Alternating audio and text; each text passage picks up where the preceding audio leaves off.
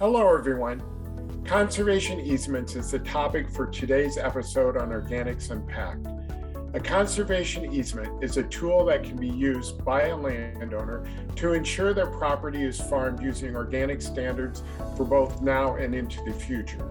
These conservation easements are voluntary legal agreements that permanently limit the use of land in order to protect its conservation values for future generations. To clarify the topic of conservation easements, I have with me today Chris Eddy. Chris is a realtor for Community Insurance Agency in Coon Rapids, Iowa. Chris recently drafted and completed a conservation easement on a 2,000 acre farm in Iowa. Welcome to Organics Unpacked, a podcast for the business minded organic grower. An interview podcast where we hear from the top experts in the commercial organic industry with a focus on the business elements of organic growing, both in and out of the field. You will gain insight and grow your operation. This show is brought to you ad free by Ave Organics, a Wilbur Ellis company. To learn more about Ave Organics, visit our program notes. In the meantime, enjoy the show. Chris, recently um, I, I understand that you just uh, drafted and uh, implemented conservation easement on a 2,000 acre farm. Tell us about that. Uh, yeah, we uh, we worked with the Garst family quite a bit. Um, back in May of 2021, they came to me and and and proposed uh, the idea of, of selling off the last productive acres that um, that they that they held, uh, but wanted to do so with uh, a conservation easement in place. Uh, specifically, the Garsts wanted to target soil health, um, increasing organic matter, uh, no-till, cover crops, the things that they've been doing for years um, and they felt that this was a was an important um, an important aspect to emphasize going forward, and wanted to protect the land um, with a permanent easement uh, before it was transferred to the new owners. Okay, so Chris, this this term uh, conservation easements that we're using. Do you know how long conservation easements have been around? Do you know the background of them?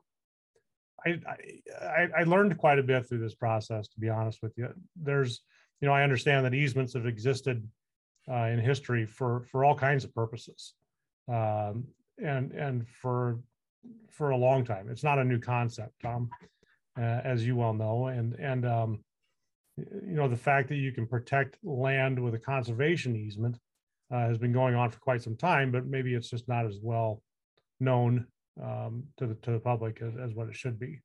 Yeah. So how does a conservation easement work? So I assume you always in any agreement you have two parties. You have a landowner that has wants to make an agreement for some purpose, then you have another party that holds the agreement and enforces it. Is that is that right? Is that how it works? That's exactly right. So what happened uh, with the instance in the Garst was that they owned the land. Um, drafted an easement specifically targeted targeted towards uh, the purpose they wanted to emphasize, and then uh, granted that easement uh, to uh, a land trust that's in charge of monitoring the easement forever. Uh, in this case, it was White Rock Conservancy of Coon Rapids. Um, and, and so, along with that, uh, the owners, who are the Garst, provide a donation to offset the cost of, of enforcement and monitoring of that easement uh, for the life of the easement. Okay, so they wanted to make sure that their farm was farmed now and into the future and protecting soil health. And so they set up certain criteria in this conservation easement that they said needed to be followed. Is that, that, that that's exactly right. Specifically, um, specifically prohibiting tillage. Uh, you know, traditional farming. Um, you know what we were used to 30 years ago, where you plow and disc and harrow and and plant. Um, th- those concepts uh, we're realizing are resulted in quite a bit of soil loss, and and are detriment to the productivity of our land. And, and with no-till concepts and cover crops. Um, you know, the, the main focus of the Garst easement was continuous living roots um, to, to establish, uh, you know, a glue for the soil to hold it in place so that it doesn't go anywhere. So uh, again, they wanted to make sure that there were certain practices that were followed and uh, they were able to write this into the easement. So are these easements, are they generally set up when somebody wants to sell their farm or are they set up prior to that where somebody just says, you know, if I, you know, die and my heirs inherit this, I want to make sure it's farmed in a certain way or how do they typically get set up? That, that's a that's a really good question, Tom. You know, in this case, um, the the Garst easement was set up to where it was in force the same day that we transferred to the new owners. So the Garst granted the easement to White Rock and then deeded the land to the new owners. However, uh, in, a, in, a, in a perfect world, they would have done this several years prior to selling. Okay. They would have had this easement in place um, operationally uh, and, and set up well before they they transferred the land. So, so to answer your question, no, it can be done at any time. Okay. And in fact, it's probably best to do it when the owner that that created the easement and had the idea to put it on the land uh, is still operating the land. Okay. So in the in the uh, kind of I think this respect, the Garsts for farming certain practices. They were doing it. They didn't necessarily need an agreement because it was under their control. Uh, but when they went to sell the land, they wanted to ensure the land would be continued to farm kind of in the same aspect and protected. And so they stepped in and put in a conservation easement. Well, they did, and they had they had large tracts um, that that had been. Uh, well, all of these tracks had significant conservation structures already on them, wide waterways, terracing, um, tiling. You know the, the structures that were put in place um, have been designed over 40 plus years. Uh-huh. And so a, another emphasis of this was that those structures are to remain. Uh, you know, the fir- at first glance, uh, a new farmer would look at those waterways and say, "I want to take them out right. because I can I can add more acres." You know, for instance, one of the tracks was was a section and a half, so over 900 acres, and uh, of that, there was 120 acres of just waterway. So pretty easy for the new owner to come in there and say, "I'm going to skinny those terraces up from 100 feet to 60 or 80 feet." Um, and add a add, quite a few acres. Uh-huh. However, that's prohibited by the easement. You know, Okay. the the, ter- the waterways are there for a reason. Okay. So uh, I think the reason that um, you're on as a guest today is that conservation easements can be used for a lot of different things, not just soil health. But for instance, if if you have a landowner that has a farm and they want to ensure that it's farmed under organic standards into the future, can you write a conservation easement to do that? I believe so. You have to establish legal purpose, which is the you know the the basis for the easement. You know, is is there uh if the if the easement is ever challenged in court, if the new owner says that that this uh the the provisions in this easement are ridiculous and I'm not following them, what's what's the what's your basis for enforcement? And so if if, if you can't go to court and have a judge rule in your favor, then you your easement is worthless. Uh-huh. So you have to make sure that, that it's it's written based on on on a, legal principle um, that that would be enforceable in a court of law. Right. So if somebody has um, an easement written and says we're going to follow USDA organic standards because it's, I believe it's good, it's healthy, it's the right way to farm, uh, that would likely be an enforceable easement. Right. We've we've uh, we've certainly you know the state has uh, um, emphasized uh, water quality initiatives. Uh, you know, um, certainly soil conservation. Um, you know, there's there's several conservation principles now that are that are recognized, enforced, and and uh, could certainly be the basis for uh, an easement going forward. Okay, so if I'm a landowner and I put an easement on my farm, whether that's for soil health, organic farming, whatever it is, and I go to sell my land, um, the next person that buys my land, this this easement, of course, it's a permanent easement. They're impacted by it. Do I generally think that as a landowner selling land, maybe there will be a reduction in value on my land if I if I sell with an easement on it? That's the uh, that that's a another really good question because in, in the Garst sale, I think that we we decided the there there was a, a reduction in the value. Um, all, however, the, the, the land values were very very good. Um, we're also selling into one of the hottest markets that has has ever existed. Um, but I think just because the the idea of a concept of an easement on uh, row crop ground is probably relatively new, but the owner could expect a discount. Um, anywhere from 10 to 15%, I would guess. Right.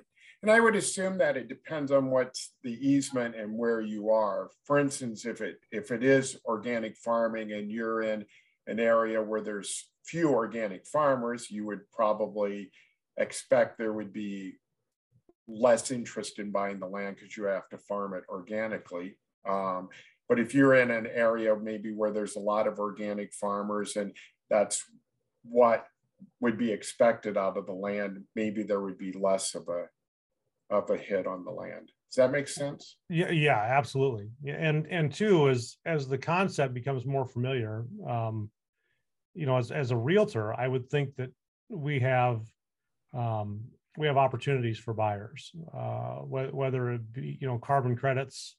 Uh, it, that's an evolving market. Um, there there could be benefits on your crop insurance um, to to continuing some of these practices. Uh, we're already seeing cover crop subsidies uh, be applied at the state and federal level on crop insurance.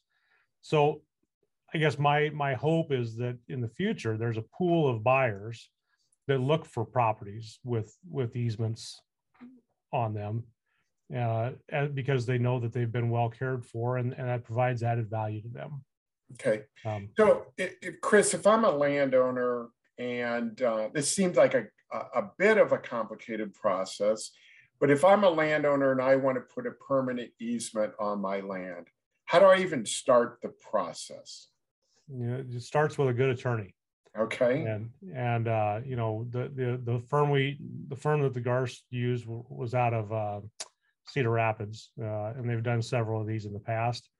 Um, but then also consultation with uh, with one of the land trusts that monitors easements uh, to ask maybe what the what the existing um, easement principles provide. You know, Iowa Natural Heritage Foundation manages uh, well over 200 easements um, and is very well versed in in the language of the easement, the monitoring uh, program, and, and what it takes to to do this.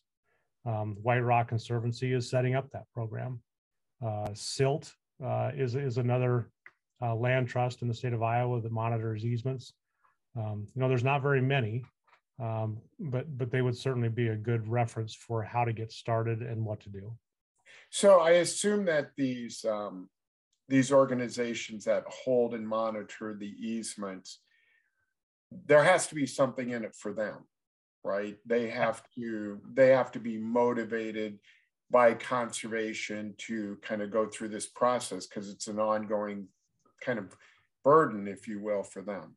Absolutely, and and it's uh, as as you get bigger, it's a staff position or two or more to, to be able to go through this process and and accept the easements. Uh, there's certainly um, you know documentation and a responsibility uh, that goes along with accepting these, and uh, you know there, there's income from the landowner um, when when you take these on. There's a there's a donation to these organizations uh, to fund it, but then that's the life of the easement, which is you know that's that's a long time. It's going to outlive all of us, right? Right. Right. So so if I am selling a piece of land, knowingly that I put a conservation easement on and what that is, and I sell it to another person, since it is a permanent easement, they're obligated to follow the easement, right? Yes. Okay. And so um, I, I've heard people say, well, I just buy the land and I'll get a good an attorney and we'll fight the easement and we'll get it, you know, dropped or negated or whatever. Is that the case or are these permanent easements really pretty, pretty tight? I, I think it, you know, again, it goes back to uh, when you, when you draft the easement, when, when you hire someone to, to put this together for you, you need somebody that's very knowledgeable in what they're doing. Um, because you should go into it with the expectation that it will get challenged someday. Um, in, in the instance of the Garst family, uh, that, that was certainly a conversation topic is what if, what if they don't comply? And so per the terms of the easement, you know, first one is notification that you're out of compliance. You know, the second one would be arbitration and, and then third step would be, would be court. And I don't think anyone wants to go to court over this. Right. Um, but land trusts that monitor easements are also able to buy litigation insurance. And so there's, there's a nationwide, there's a group of land trusts that has helped uh, create an insurance policy uh, that, that helps provide defense costs uh, or litigation costs for, for them to enforce easements. Uh, so there is, there is a, a nationwide network of groups that are doing this uh, that believe in the purpose that, that, um, that want to see that these things succeed. Uh, so there's definitely uh, support um, from the conservation community to, to make sure that this is a successful program. All right. So as a, a landowner, if I'm gonna put a conservation easement on it, I better make sure I get it right. Like, don't, don't do it myself. I better make sure if I'm serious about putting conservation easement on it, I better make sure I do it right, because I don't want it to go to court and end up being turned over and all the things that, you know, if I sold my land for a discount or whatever, I don't want that all to be turned over.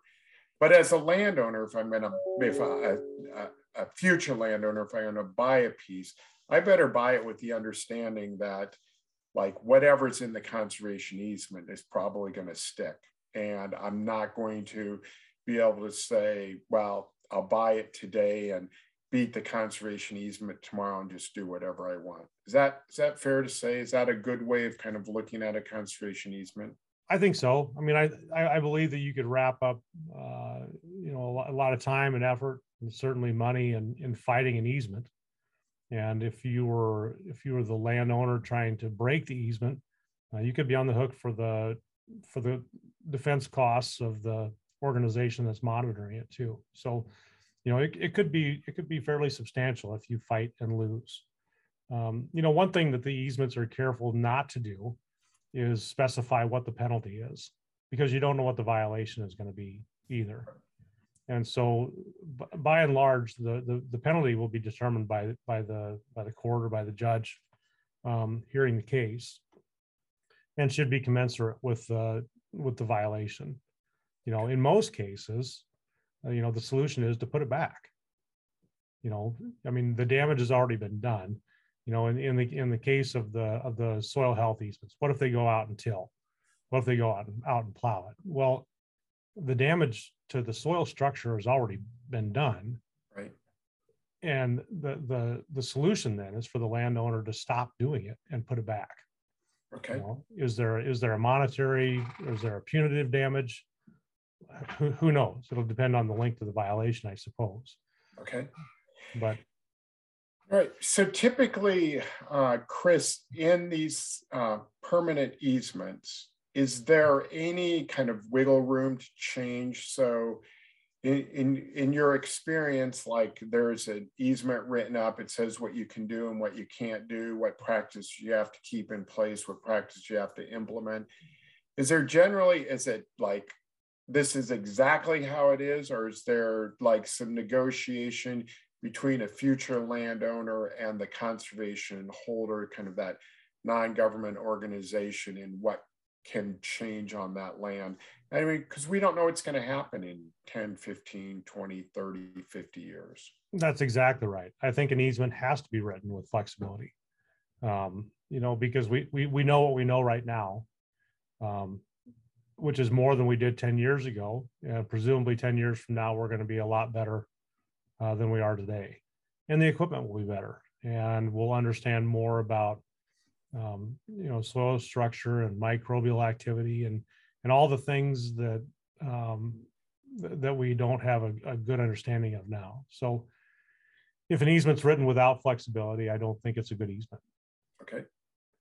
So if there is, for instance, let's just say on the soil health when you're working with, uh, if there's a way as I buy the land, I have the easement on me.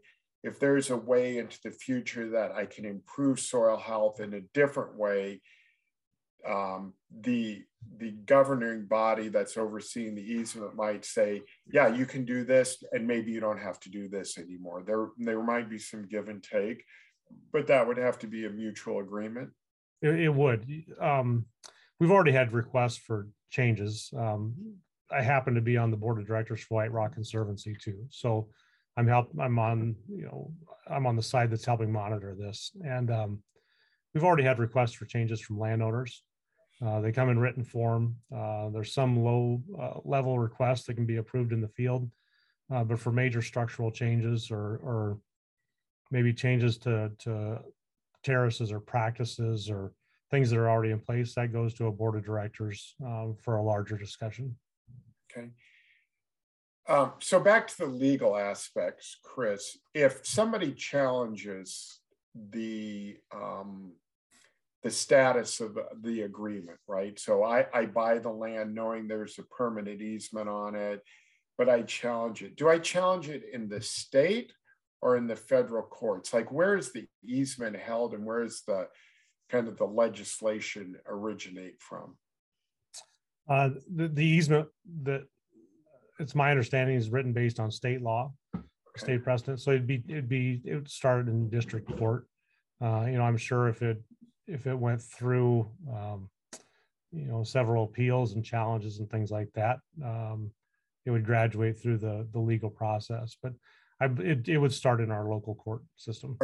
Okay, so conservation easements are a state regulated thing, not necessarily a federal regulated.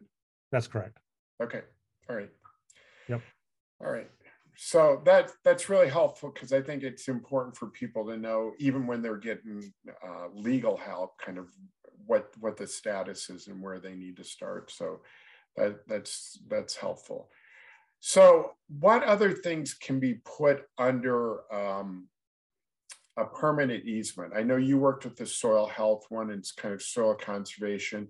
We've talked about organic farming. Um, I think there's also certain, like maybe I'm going to keep it in grass and vegetation and never right. row crop it, or kind of what are some of the other parameters uh, permanent easements could have?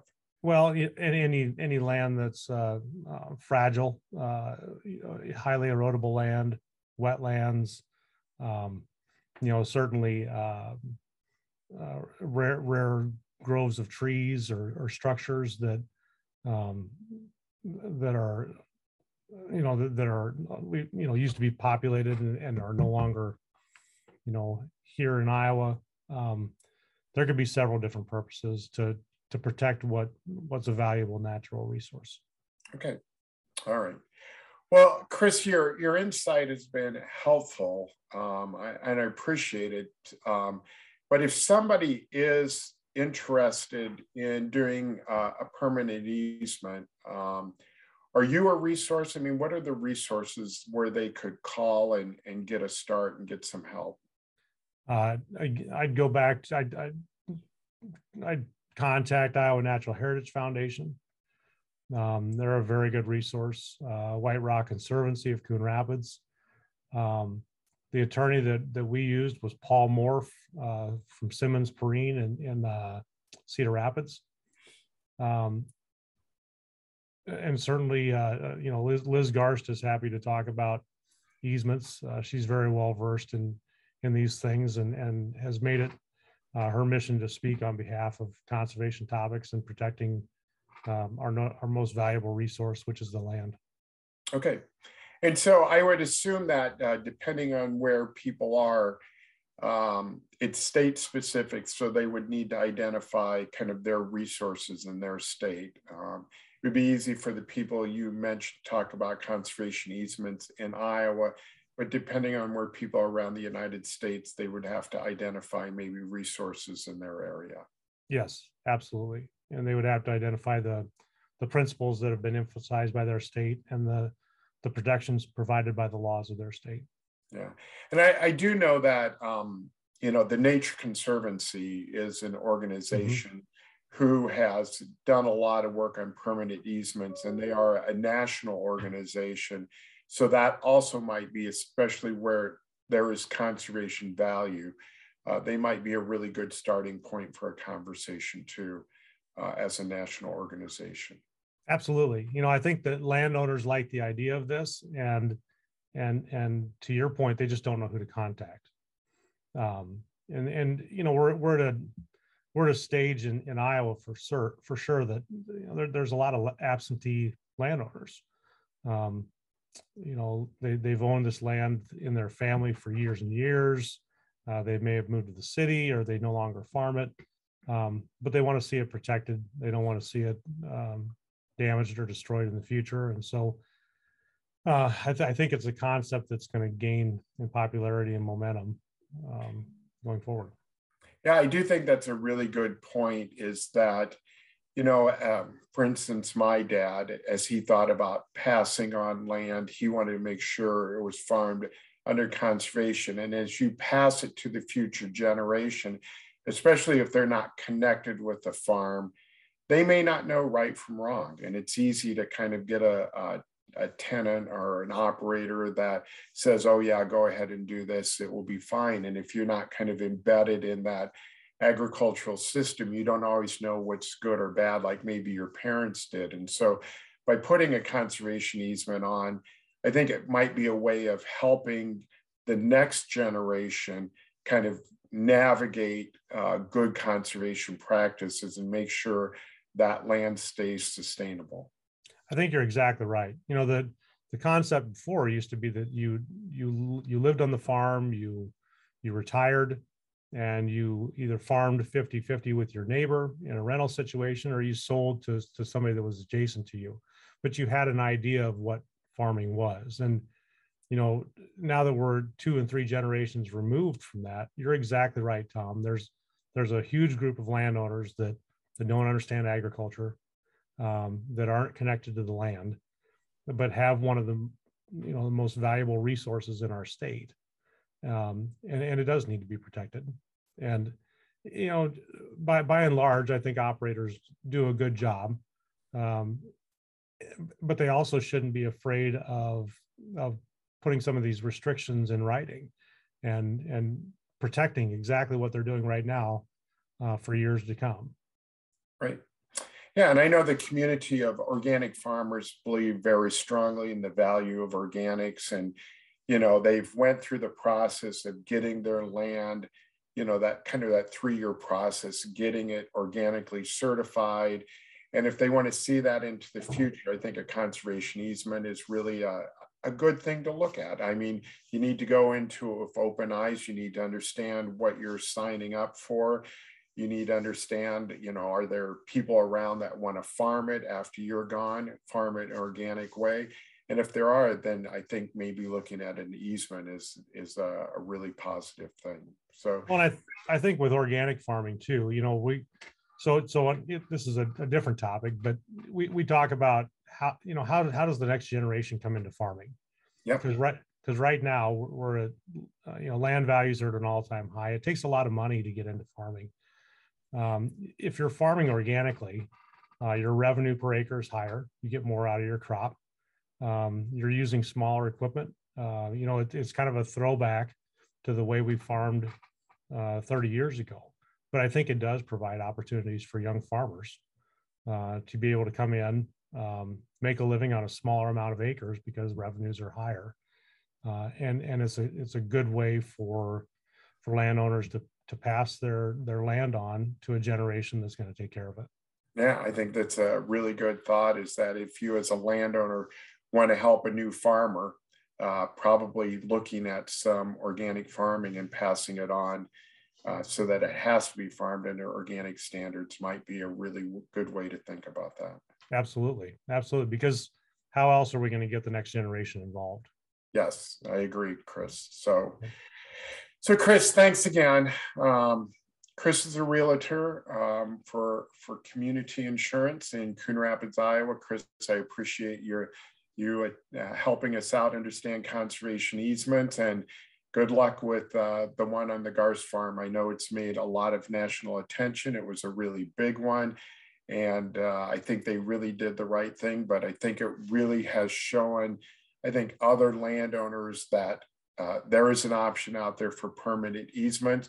You can decide what you want in your permanent easement. It doesn't have to be soil health, it could be organics, could be, you know, maintaining, uh, like you said, a, a certain ecosystem in an area, um, whether that's wetlands or savannas or whatever.